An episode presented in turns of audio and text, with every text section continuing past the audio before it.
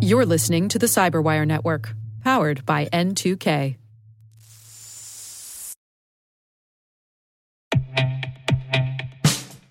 And now, a message from Cyberbit. Mastering cybersecurity is like mastering a sport. You build muscle memory through rigorous practice, then you train as a team to foster cohesion while operating under pressure. Like athletes, cybersecurity professionals thrive on hands on simulation. But traditional courses, certifications, and open source labs won't build you a winning team. You need Cyberbit. Cyberbit offers a hyper realistic simulation environment for your SOC, IR, and C suite to refine your skills, all using the market leading SIEMs, EDRs, firewalls, and WAFs they use every day. Cyberbit is offering Cyberwire listeners a free live fire exercise. Sign up your team now at cyberbit.com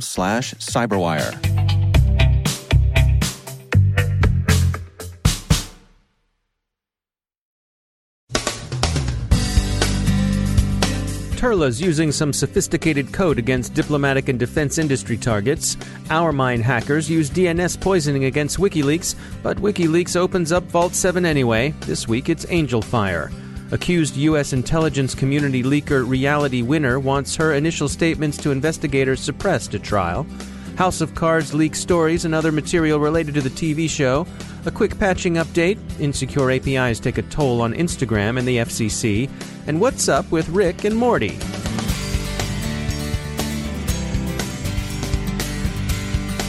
I'm Dave Bittner in Baltimore with your CyberWire summary for Thursday, August 31st, 2017.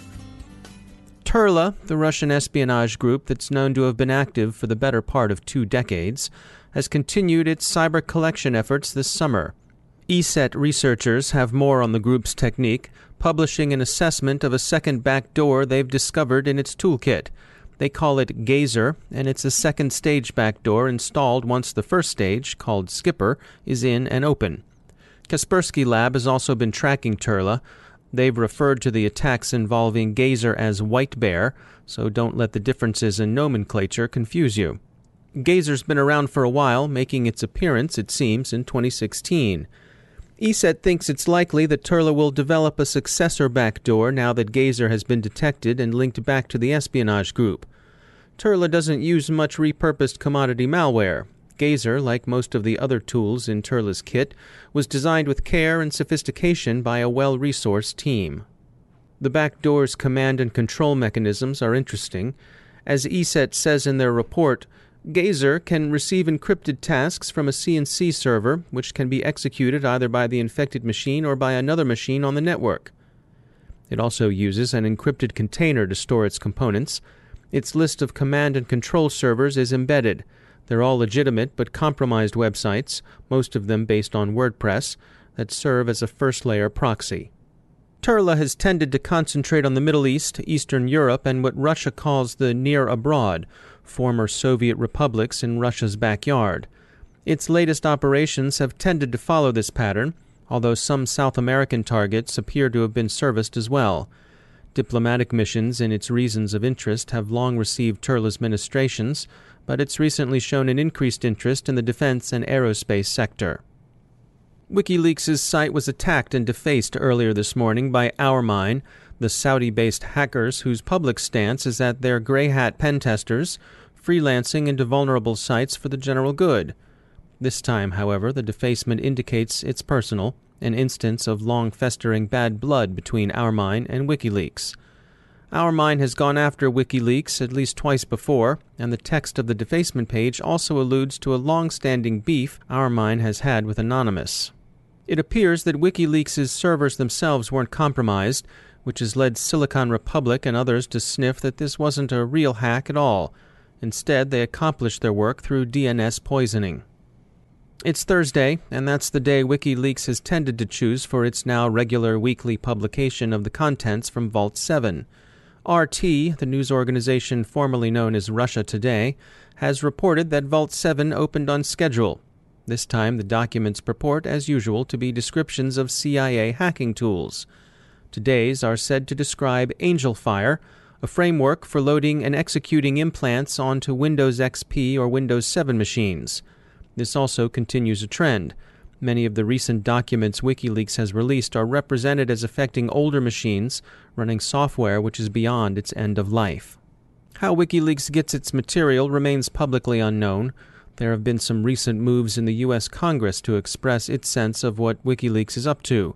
The text of the resolution is, quote, it is the sense of Congress that WikiLeaks and the senior leadership of WikiLeaks resemble a non state hostile intelligence service often abetted by state actors, and should be treated as such a service by the United States.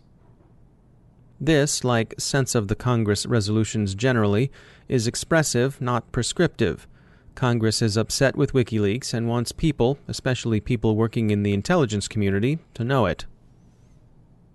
Protecting your organization's reputation online is, of course, important, but it can be challenging to predict when an online misstep or squabble can turn into a full blown PR disaster. And of course, online things can happen really fast. The folks at Deloitte recently announced the acquisition of assets from a company called Blab, specifically their predictive social intelligence platform. Mike Kearney is a partner in Deloitte's risk and financial advisory group. While organizations do a very good job managing risk. Uh, they often look at brand and reputation risks as more of an outcome, uh, so something that is really dependent on their existing risk management programs. And so, um, we we believe that it is a risk. And I think if you look at um, what CEOs and other executives talk about as being their most significant risk, they oftentimes focus on an event that could potentially impair uh, their reputation. And so uh, with this Blab acquisition, we're we're excited about it because um, it allows us to begin to anticipate uh, potential issues, reputational events that may occur, um, and so this could be anything from um, a regulatory uh, issue, a competitive threat, um, a financial uh, reputational uh, impact. Could be uh, innovation from our competitors. It could be a reputational damaging event from our employees, third parties, government. Uh, it really kind of goes across the spectrum.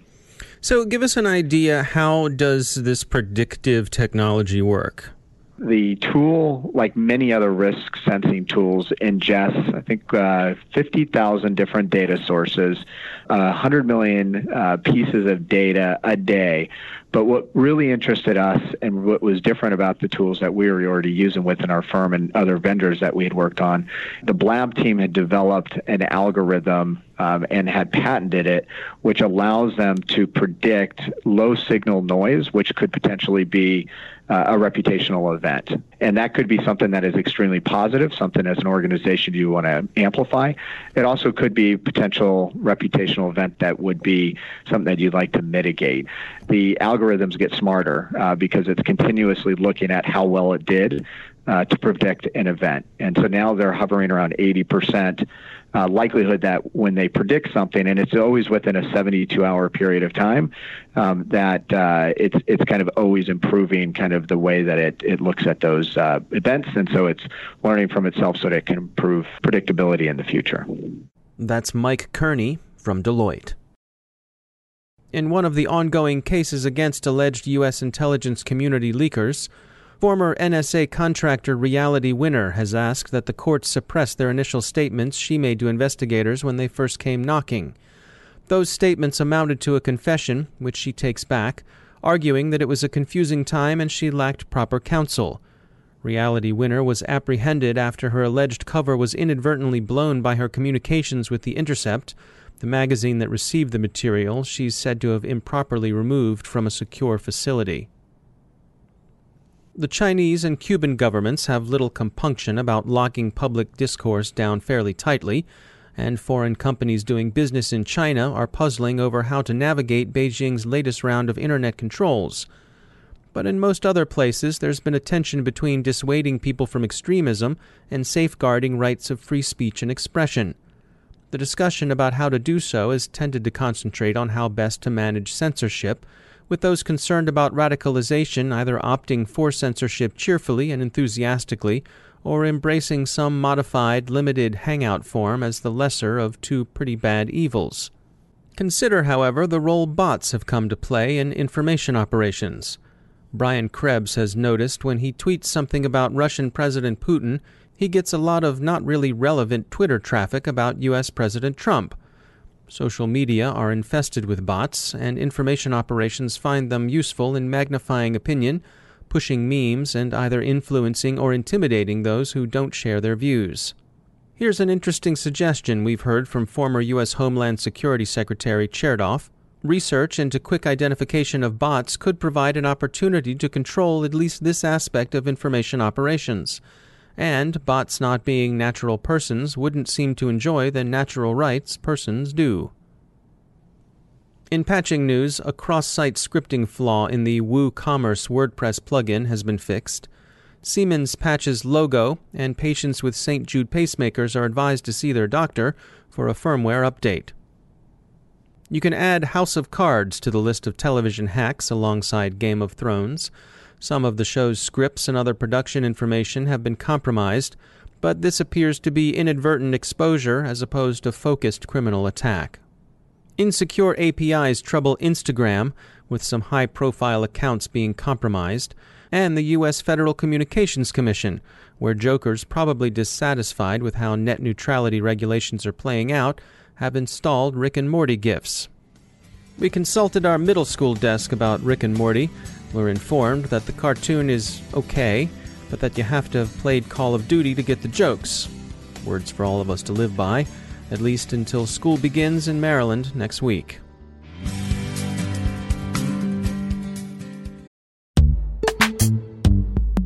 Every day, your IAM tech debt grows. Your multi generational services struggle to work together. Building an identity fabric can fix this. It makes all your identity tooling stronger and allows you to connect any app to any service you want to use with zero coding, zero maintenance, and zero app downtime. Strata's identity orchestration platform separates the identity logic from your applications so you can optimize existing IAM tools and manage them in a single control plane. Now, every vendor, standard, and architecture work together. In short, building your identity fabric means you can secure your non standard apps, keep your complex access policies, retire outdated IDPs, and modernize in record time.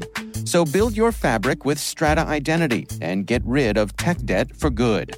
Visit strata.io slash cyberwire, share your identity priorities, and receive a pair of AirPods Pro. Offer valid for organizations over 5,000 employees. Connect today at strata.io slash cyberwire.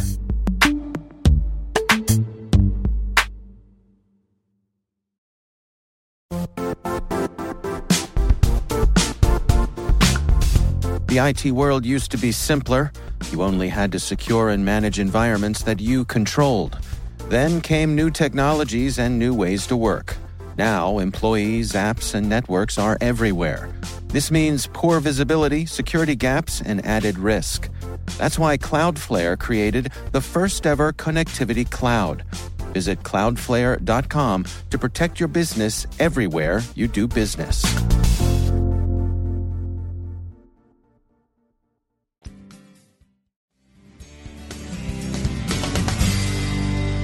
Joining me once again is Emily Wilson. She's the Director of Analysis at Terbium Labs. Um, Emily, we have not spoken about the Alpha Bay situation. You were making sort of a running commentary while it was going down. You were one of the folks who did not think that the people running Alpha Bay were sort of running off with the money, and ultimately you were proven right. So fill us in what do we need to know about this situation? well, yeah, the, the first reaction from users, at least, is always that a market has exit scammed, right? Because people are worried about their money. I didn't think it was an exit scam. Alphabay was a fairly sophisticated organization, despite what we know now about, you know, one of the admins, OPSEC. And I figured if they were going to close down and run off with money, they would do it a little bit less sloppily. And so I didn't know, I don't think any of us knew for sure what had happened, but I didn't think it was an exit scam. And now it turns out that not only was it a coordinated international takedown, but the Dutch police had been running Hansa for a month. And I don't think any of us saw that coming. And Hansa is? Hansa was one of the other main dark web markets. Actually, the interesting thing for me on Hansa is that after Alphabay first went down, Hansa ended up locking new user registration, claiming that it was putting too much of a strain on their systems that was causing technical difficulties. So, an interesting way to run a honeypot, and I'm sure we'll see the reasons for that shake out at some point publicly or privately. Is the, the popular working hypothesis now that uh, that the takeover of Hansa was done in preparation for the shutting down of Alpha Bay, that everyone would shift over there and it would be a honeypot? Yeah, absolutely. I mean, Hansa and Dream. Dream is still up. Uh, that was those were the two markets that people began to flock to, really, and those were two of the larger remaining markets. Now, Dream is still up, um, and then you have a few others who are kind of floating in that top space, um, and a few others that are growing as people are starting to diversify. And so, what's the reaction of the people who use the dark web as part of their day to day lives? I I can give you a more narrow answer than people who are using the dark web as part of their day to day lives. I can speak to the people who are operating on these markets. There are plenty of people who use Tor hidden services for a variety of other reasons that aren't impacted by the Alpha Bay takedown. Sure. As you can imagine, a bunch of, at least for the drug community, a bunch of people find out that law enforcement has been operating a market they've been spending money on.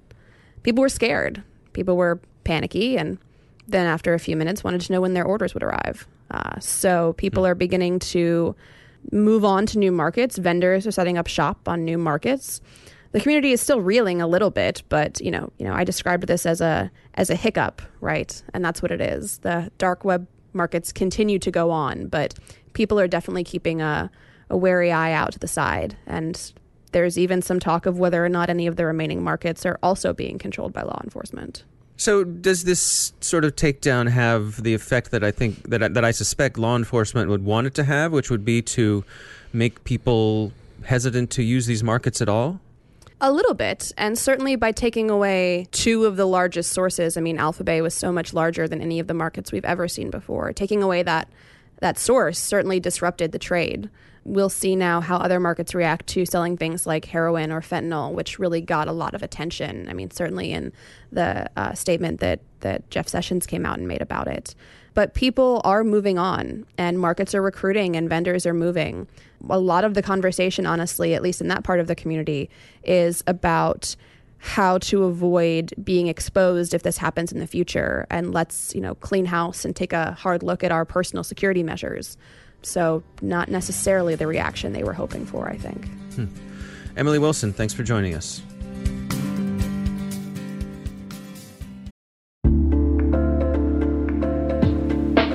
Are lengthy security reviews pulling attention away from your security program? With the largest network of trust centers, Vanta can help you streamline security reviews to win customer trust, save time, and close deals fast. Proactively demonstrate security by showcasing key resources like your SOC 2 or ISO 27001 and provide real time evidence for passing controls.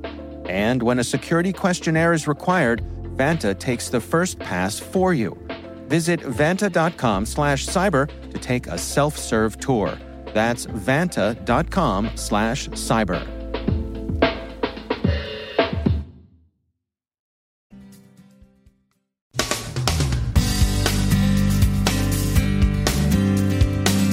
And that's the Cyberwire. We are proudly produced in Maryland by our talented team of editors and producers. I'm Dave Bittner. Thanks for listening.